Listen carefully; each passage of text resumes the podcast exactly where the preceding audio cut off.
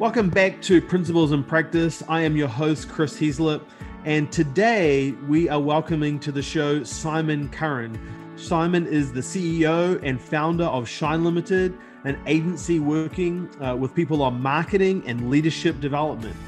Uh, stay with us as you're going to hear from Simon his four part approach on how to deal with ambiguity and he's also going to share his three part approach to me, we, and go on how to form a high performing team. Over to Simon. Well, hey everyone, welcome back to another episode of These Principles in Practice. We are joined by a very special guest this week, Simon Curran. Simon, welcome to the show. Ora, Chris. Thank you very much for having me. Well, hey, uh, let's get started and tell us a little bit about you and how you came to found Shine. Yeah, well, th- uh, thank you. So we, we founded our business uh, 14 years ago, um, and it's sort of been a tale of a couple of parts. We always had a love for creativity, uh, believe it's our greatest natural resource, one of our most undervalued natural resources also. Um, and so that, that went on a journey for a while. We then started saying to our clients, rather than charging them fees, what if we co invested with them? And so that got us into the hospitality industry, uh, where we started investing into restaurants and bars.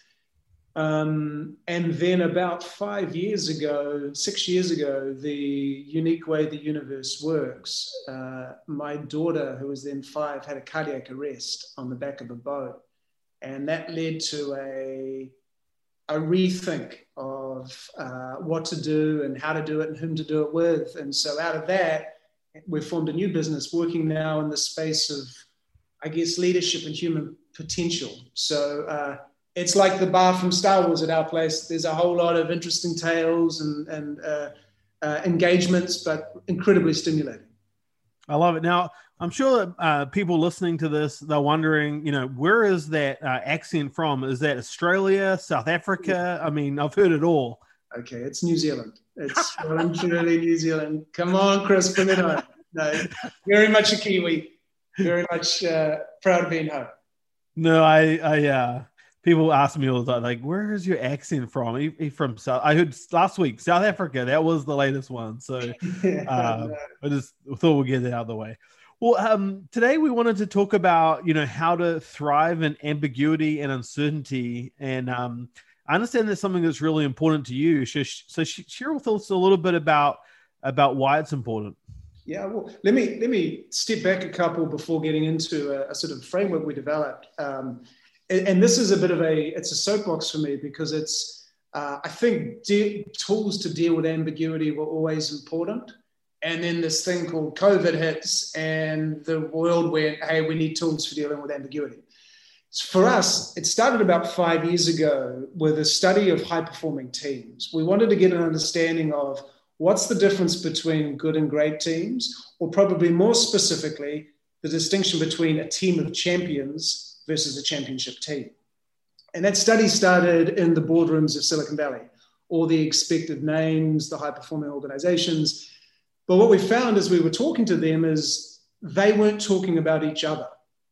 That it wasn't that they were saying, hey, we know that we're great, but this other organization, they're great. In fact, they were looking outside of what we might call the kind of the corporate sector. And one of the first um, environments that kept getting referenced was surgical teams. So we were like, well, why, why surgical teams? And their point was, well, how is it that when a surgeon cuts open a, a kid's chest, and that child starts bleeding out on the table out of nowhere this kind of this this symphony arrives of the clamper knows what to do the bleeder knows what to do the nurse knows what to do the doctor does his or her thing and literally saves a life that's who these Silicon Valley board teams were studying. So we went and spent some time with a range of surgical teams, and, and of most notoriety, the a neurosurgeon out of Stanford. And he said, he said, Look, I know that we're good at what we do, but we study very different environments. Who we've been studying are Formula One pit lanes. Okay, that's interesting. Why Formula One pit lanes? And there's a, there's a children's hospital actually in London that was redesigned on the premise of how Formula One pit lane works. They said the analogy is the same incoming at a rate, at a real, at a quick rate. Out of nowhere comes a range of people They work on this car for three to five seconds, it's hands off, the car goes, and then they forensically debrief how do they optimize their performance. So my partners based out of the US spend some time with some of the Formula One teams trying to get an understanding what they do. And they would say, look, I know that we're really good at what we do, but we're studying someone quite different who we've been studying is symphony orchestras. Okay, so why a symphony orchestra? Well, how is it that a conductor that doesn't speak and doesn't play a musical instrument, yet is in charge of bringing the best performances out of everyone in that symphony orchestra, how do they do that with a wink or a look? They, they, they can look at the cellist and let them know you're safe, you're going to perform well, and literally create this harmony. So we spend time with symphony orchestras, and then what they said, hey, who we've been studying are the All Blacks, the uh, national uh, New Zealand rugby team. So we spent quite a bit of time working in that environment, and we did all of that to get an understanding of agnostic of environment. What is the core anatomy of championship teams? And we got that down to three particular bits, which for our Sesame Street simple language, we've called me, we, and go. And so what we found is most organizations, and this will be very familiar for you, Chris, and what, what the, your experience working with teams over the years, the go bit usually starts with let's go away for an away day. Let's talk about the target for the year. Let's make it collaborative. Everyone participates in it. Uh, let's talk about the barriers that might get in the way. We should finish with some drinks because that's always helpful. And then we've done that thing. And so we're good for the year. But what we found is the good teams would start a beat back from that.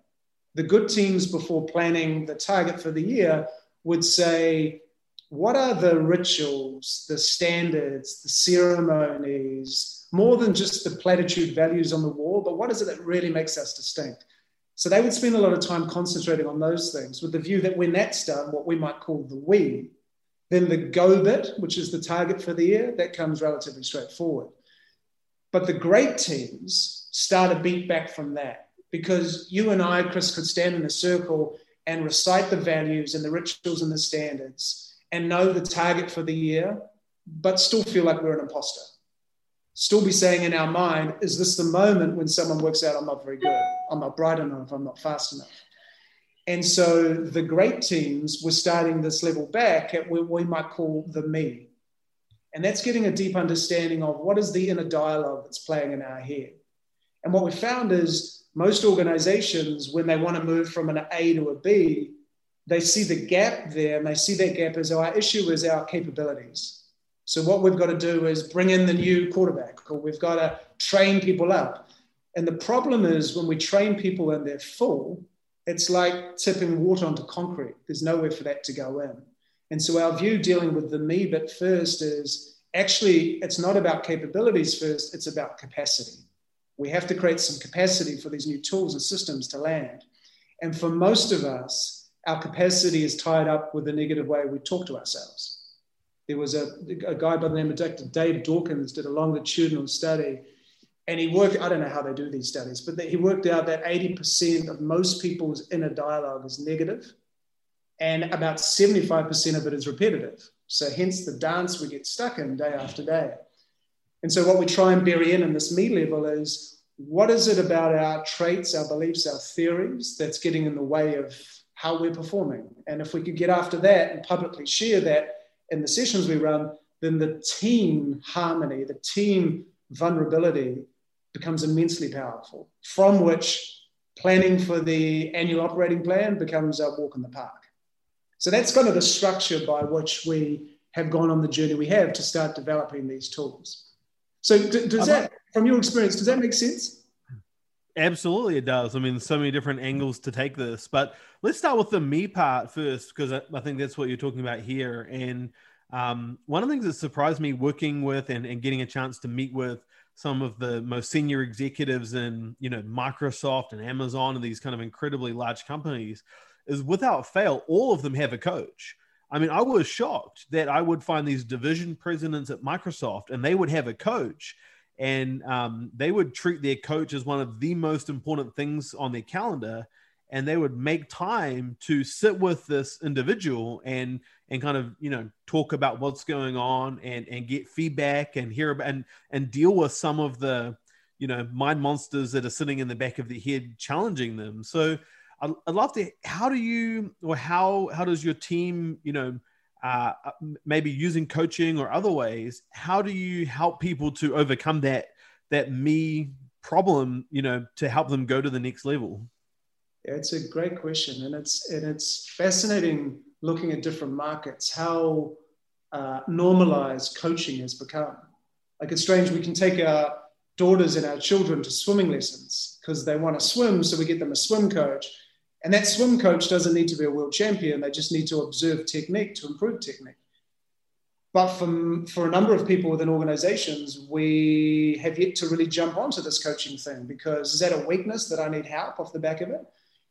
And so part of our fascination has been studying these high performing teams outside of boardrooms has showed us just how common and how powerful the idea of coaching is. If you look at a sports team, if you look at elite soldiers as example, their worlds are so regimented by rituals and routines. They are constantly reviewing and refining performance.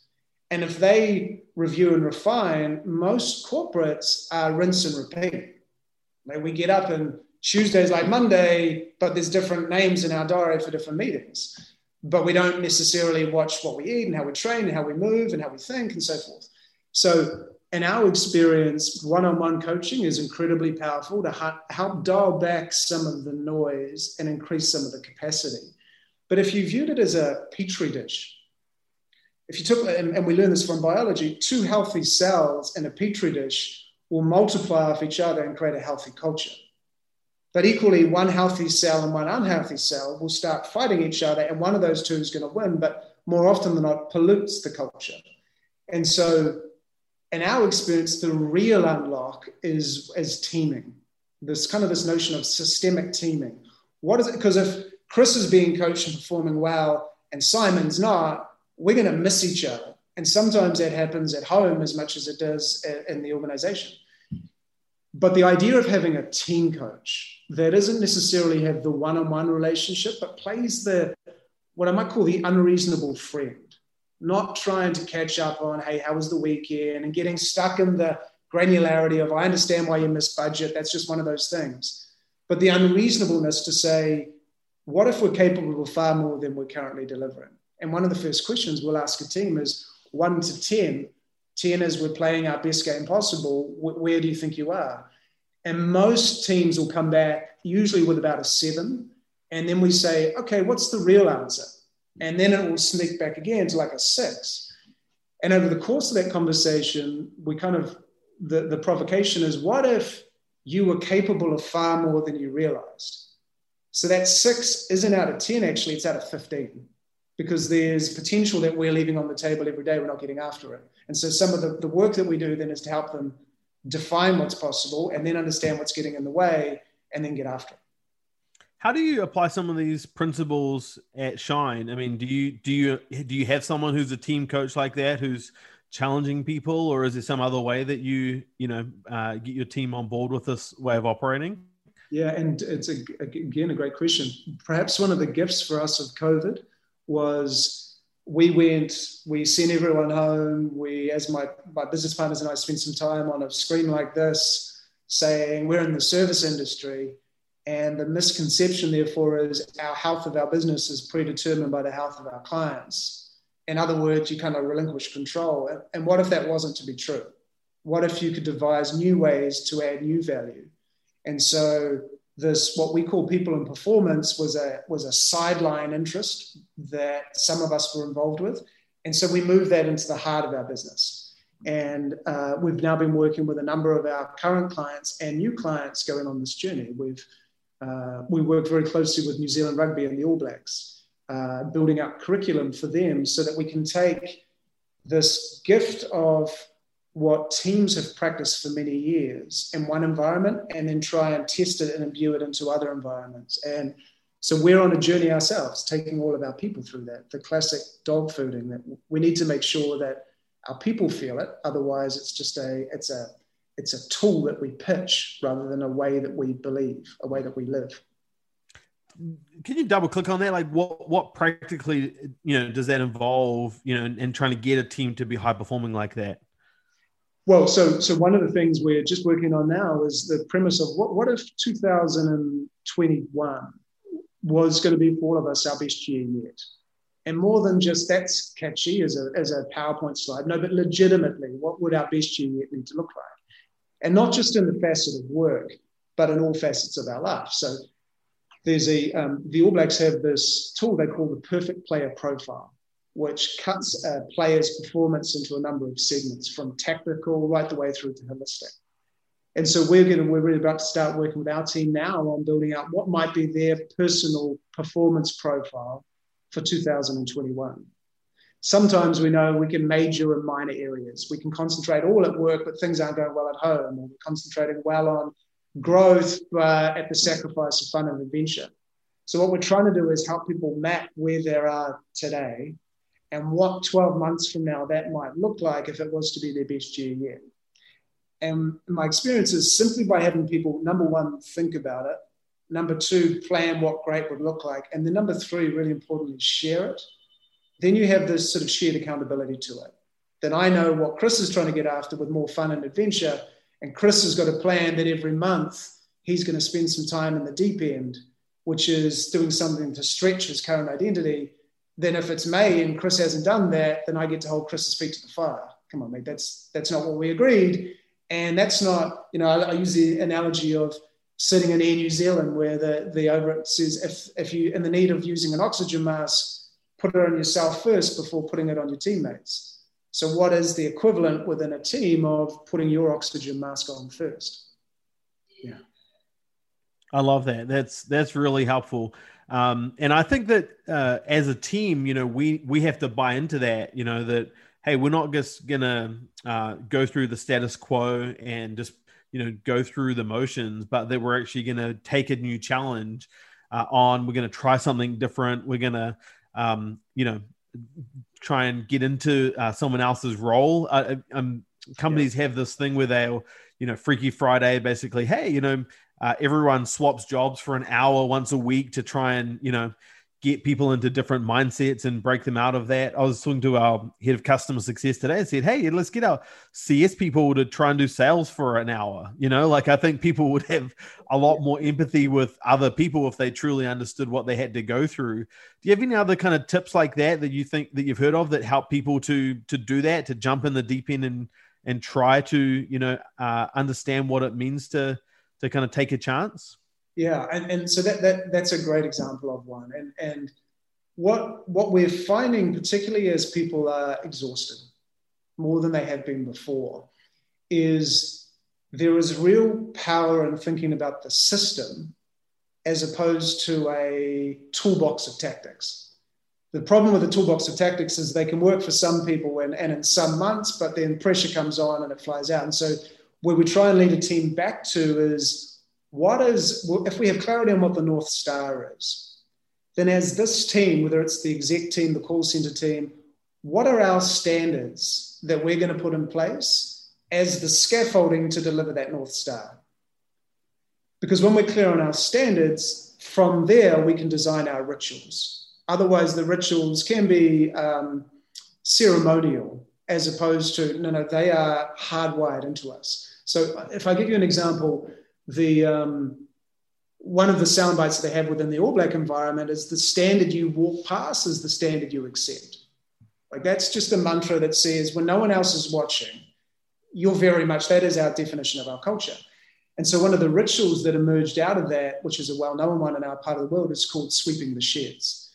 And how sweeping the sheds works is after an All Black Test match, you can imagine the changing room. There is tape, there are empty drink bottles, and so forth. And when all the players get up to leave, it's the most senior players in that team that literally sweep the sheds out.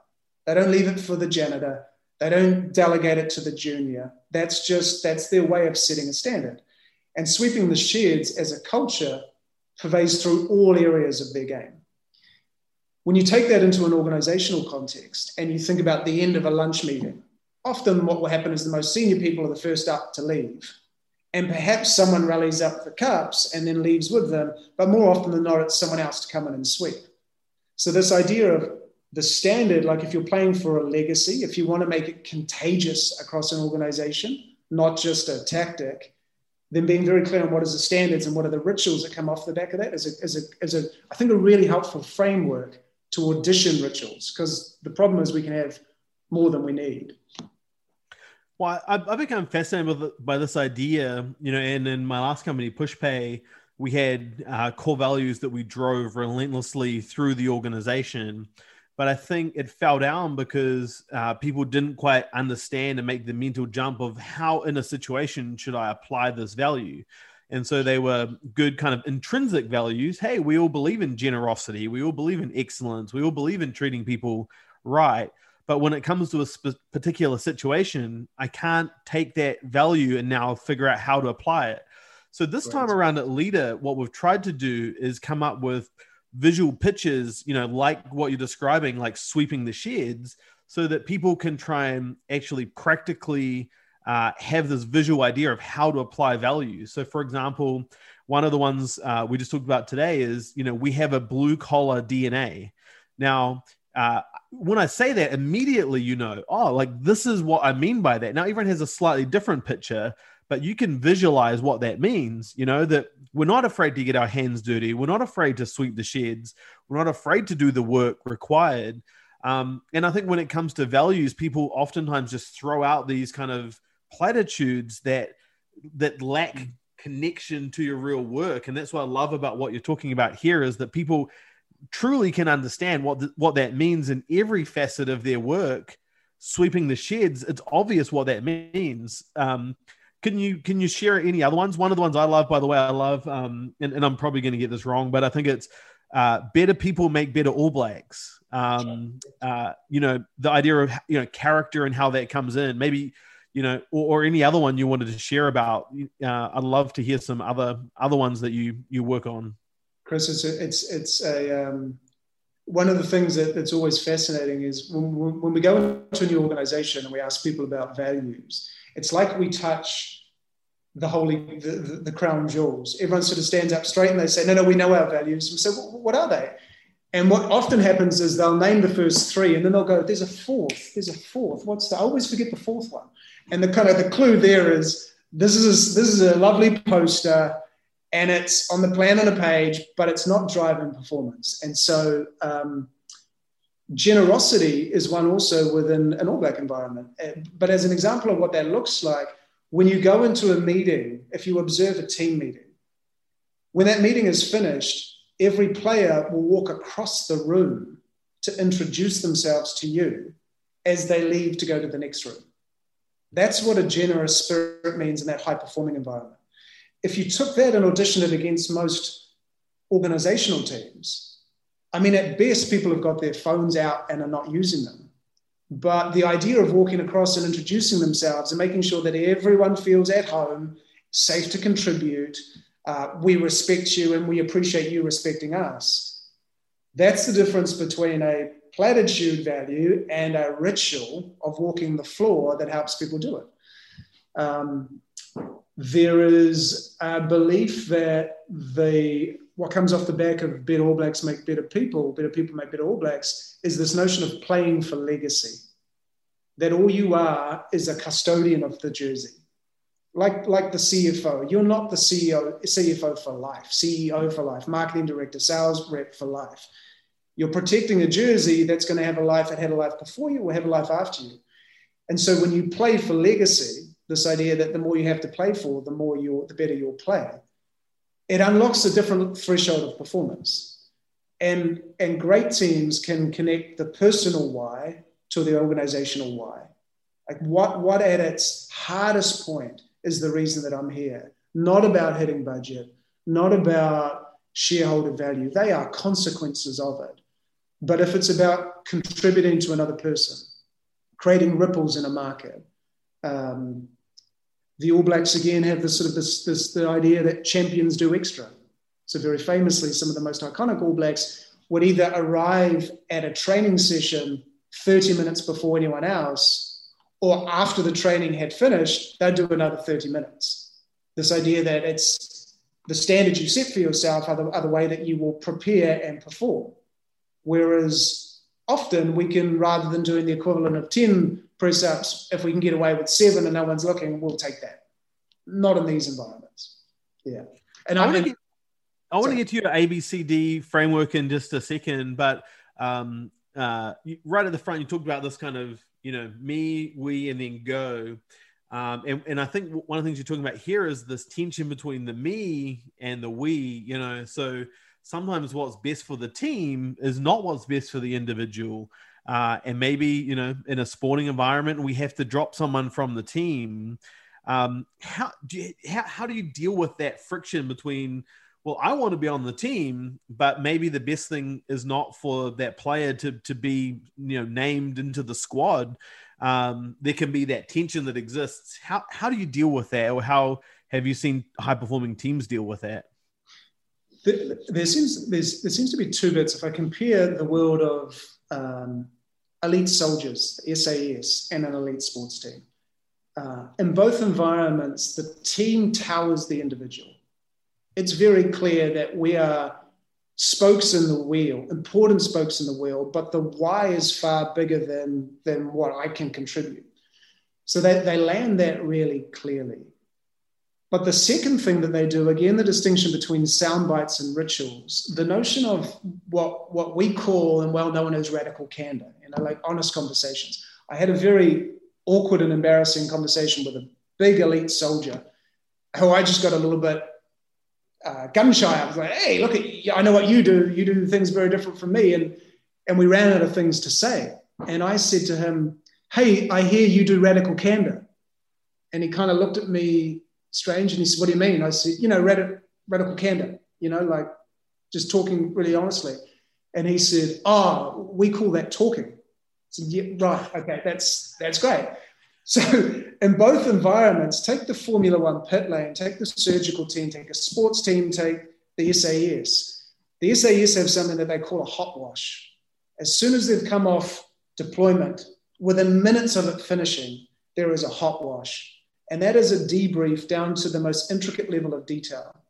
What went wrong? What could we have done better? What's the assumption we're not talking about? What's the conversation we're not having? Let's get that all on the table because Chris and Simon don't need to agree with each other, but we have to get it onto the table because in their worlds, sport field or on deployment as a regiment, we can't be stuck in our heads still angry at one another. We just have to know we disagree and move on. So those are two profound differences versus the uh, de jour topic of we should speak really honestly to each other. It's again, it's hardwired in because it's a tool for, for, for performance not a box to tick to be compliant.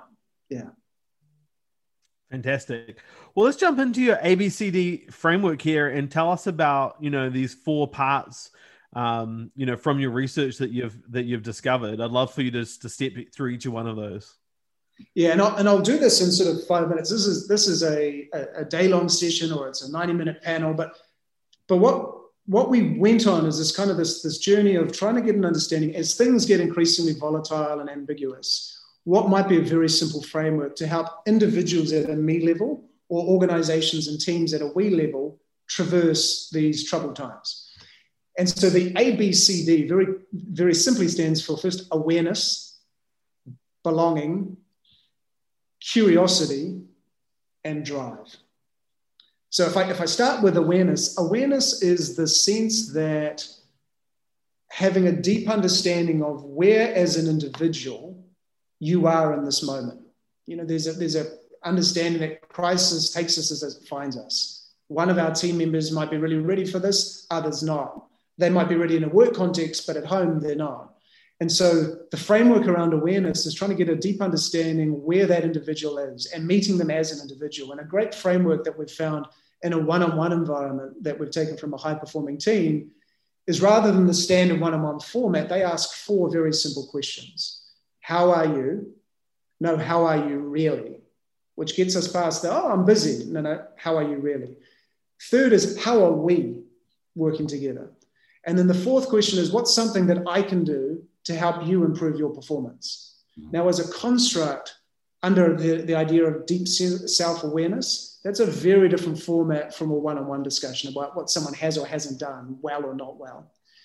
But also, there's a lot of personal responsibility at the awareness level. because a sense that you need to strengthen yourself to carry more load. So if you are under duress and stress, the questions that we get into in this environment is, well, what are you doing to help yourself perform at a better level? Less time on social, more time exercising. Um, what we know about these high performing environments is they'll push people out of their comfort zone, not to create additional stress, but to deliberately extend their identity. Because sometimes, you know, like we, we are hardwired from a young age that when we get anxious and stressed, that's because tigers were in, in bushes that, that ain't happening anymore. But at a physiological level, when we're stressed and anxious, there's a sense that we want to get active. So, encouraging people at an awareness level to be very clear on what they are and what they might do differently is in that. I think the heart of it is belonging.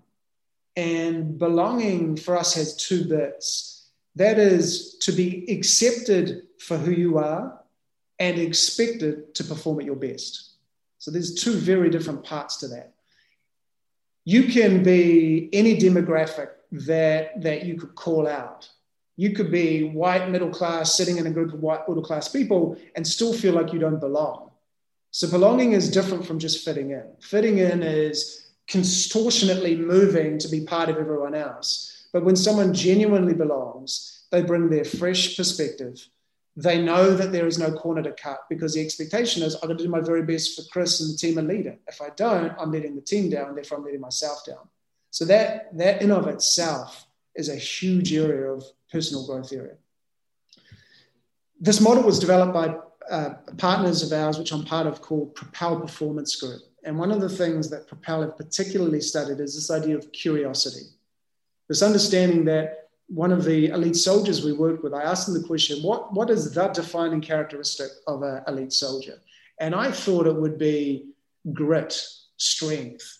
But her response was it's curiosity, because it's the most curious person that gets themselves out of a jam where others say there's no way out. And so when people have a deep sense of awareness and they feel accepted and expected to bring their best, then curiosity, or what otherwise known as creativity, can flourish. So we spend a lot of time helping teams and individuals develop the tools to enable that creativity to fly. It's easy to say ideas can come from anywhere, but, but legitimately, how do you make that contagious with an organization? And so what we know is the more curious a mind is. I was introduced to curiosity when our daughter had her um, cardiac arrest. A physician said to me, You're going to hear a lot now about post traumatic stress. This idea that life is normal and then an event happens and the gravitational force is to spiral down. But his explanation to me is there is the opposite phenomenon. You can spiral up. And there is a one word difference between that journey, and that's curiosity.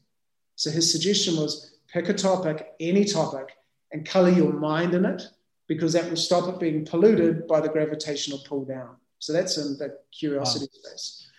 And then the final is drive drive is this what is the new cadence for performance it's unrealistic to believe we can have 10 out of 10 days every time but picking the moments to be at our best and acknowledging the moments where we don't need to that's really really important and what we find is these high performing environments have systems and tools and rituals to not only let people know where they are and the need to perform but also chunking a week into blocks that more than just my diary says it's Tuesday and I'm meeting with Derek. No, no, this stage and this project is here, which means that's the only conversation we need to have. Coming up next is that conversation. Let's reserve that for that day. And it's in the drive box where we really drive in the rituals and the regiments and the reviews to avoid doing the muscle memory rinse and repeat the combination of those all work together, it, it looks like an, an, expanding sun because the more you sweat the basics of it, it grows and grows and grows. And that effectively in our world is capacity opening up. Yeah. So that's, that's a, that's a quick whiz through that model. That's, that's fantastic. So, um, I'd love to hear how talk about in a, a corporate setting, you know, how might an organization apply that um, and you know maybe maybe just one example of you know maybe some even part of it because obviously it's a holistic framework but h- how have you seen people apply that to get you know better results well let's take um, take just one of those levers take belonging and take the induction moment so when if if if I make the All Black team, there's a ritual that the team performs the haka, which is our ceremonial war dance before a game. The entire team does a haka to me to welcome me into that environment. I get my jersey. There's a very carefully designed ritual around onboarding. When you think of most organizations, and this is a this is a generalization, and it's an unfair one to but but to, to, to use an extremity. Sometimes people have their computer ready, their desk ready, their calendar ready, but other times it's welcome to the team, the toilets are there, I, I gotta fly, but we'll catch up at some stage. So the expectation of joining a high performing team is before you start, I'm going to set the framework. I'm going to tell you what it means to be expected to perform at your best. But before that, I want you to feel accepted for who you are. So if you if you wrote down here's how we onboard someone in our team and benchmark that against best in class, you'll get a sense of how much of the capacity of the individuals in your team do you think you're accessing? And that's just one point on a journey. The one year anniversary, the birthday celebration, the having achieved success, having missed success. If we diagnose those moments through the lens of belonging, accepting people for who they are and expecting them to perform at their best, the clues are phenomenal as to how to try and unlock that. And that's just in that, that, that one space. If I use another being drive, um, uh, if you again if you audition the way that most most most people would say most days time is my issue like i just don't have enough time we all have the same gift of it every day but some people seem to be able to utilize it far better than others now that can be what we might call a weather report. That's something that we blame other people for. But getting understanding of what is the target what is the north star what are the, the standards and the rituals and then looking at someone's diary to say how much of that moves from being thinking to being practice is a great way of illuminating are we just chewing the fat in a workshop or are we genuinely trying to curb jump performance? So there'll be two examples of two different letters I love that. I think one of the like even the very basic things to do on belonging, you know, is I know we had uh um, executive leave his previous job and come over uh, to work at Leadr. And we uh, sent him and his wife some flowers saying, Welcome to the team. You know, we're so glad that, you know, you've taken the opportunity to be part of Leadr. And, you know, that one simple act, you would not believe at how big of an impact that has because, you know, all of a sudden it's, wow, I feel welcome here. I'm, you know, people are glad that I'm on the team. They understand that I'm taking a chance by leaving a job and coming over here. It's not, you know, just something that's that's easy to do. You know, it's someone potentially uh, up, uprooting their life and, and moving to a different place of employment, and and so um, that one little thing made them feel like, wow, we've really made the right decision.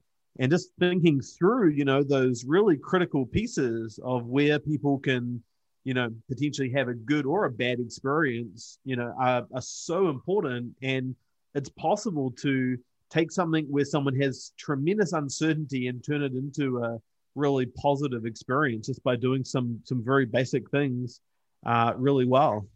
Great example. And you know, we, we can fall into a trap of believing we don't have time or we don't have budget.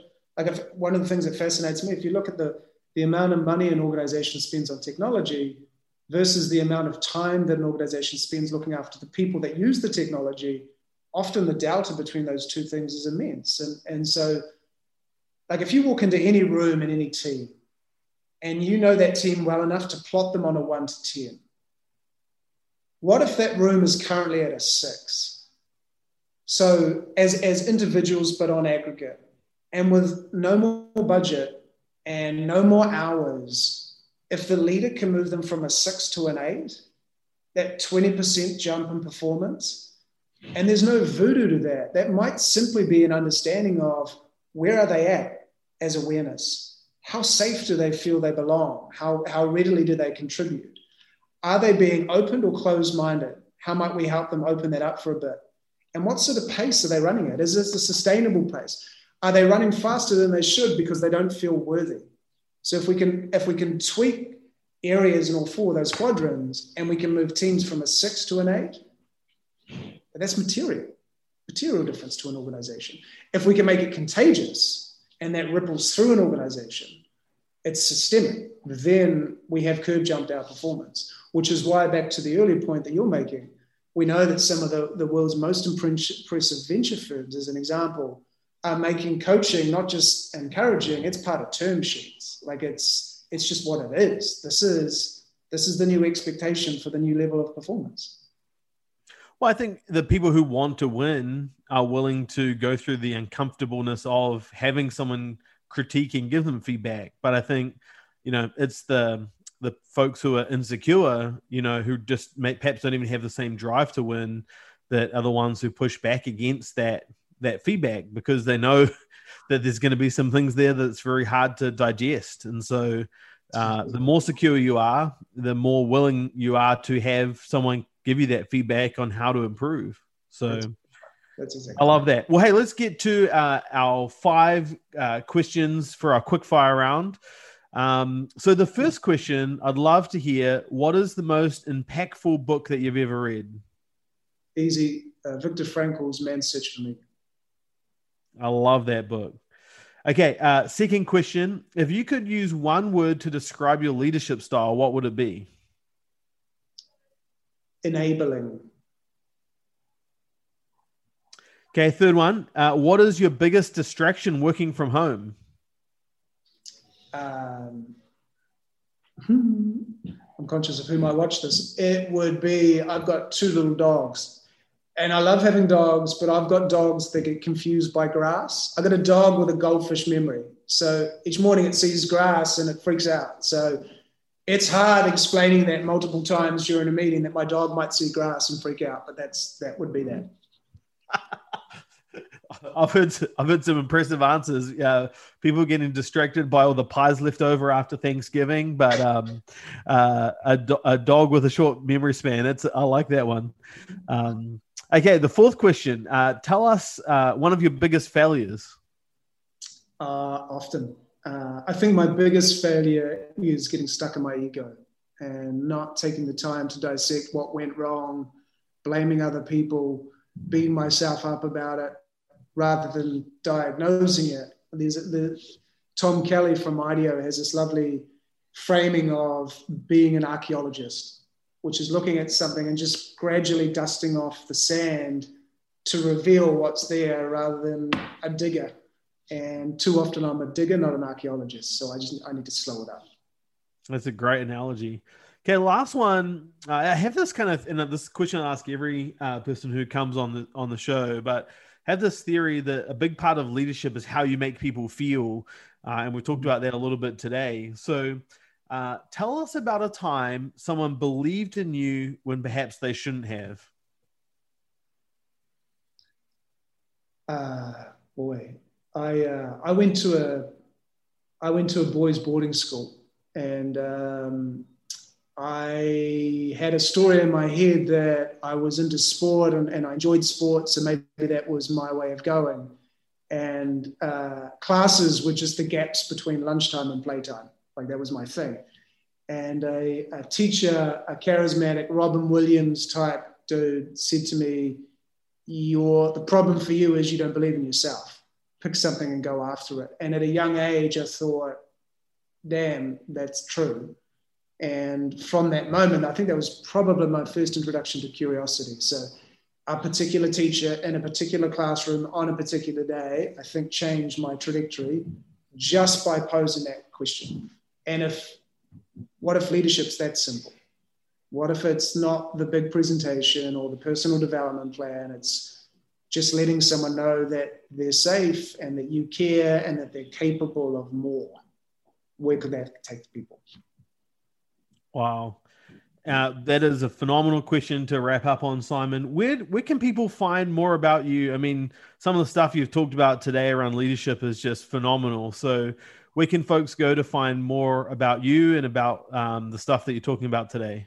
Uh, number. So I'm, I'm, on LinkedIn under Simon Curran. They uh, they can also come to our website, which is www.shinelimited, s h i n e l i m i t e d dot co dot nz or drop me a note. I'm at simon at shinelimited.co.nz. So um, Uh, so I'd love to help in any way. And let me just reverse back. I think, Chris, what and let me give you this this this gratitude back. A for the invitation to be part of what you're doing. B the journey that leaders are on, and C what you've done for our country.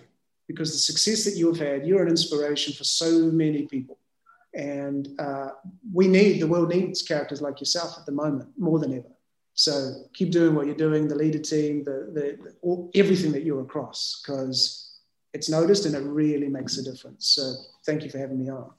Thank you, Simon. It means a lot. And, you know, I think uh, I've, I've this in New Zealand before, but, you know, um, I know people see um, companies like PushPay and they, they say, you know, you've got to do one thing or you can't, you can't sell the company or even part of the company, things like that. But, you know, I think it's such a small minded mindset that, you know, uh, PushPay should lead to dozens of new companies, you know, of, of the next generation and the next generation. And those familiar with the New Zealand startup scene, you know, the Trade Me's lead to Xeros, which lead to push pays and, and so on. And so I think that, uh, we we uh, as the country of New Zealand need more startup success stories, you know, not fewer and there was people who went before us and so it's you know a privilege to follow in their footsteps and to have uh, hopefully other people coming behind us and you know i think is one of the things i really believe now and, and just what we talked about a moment ago is that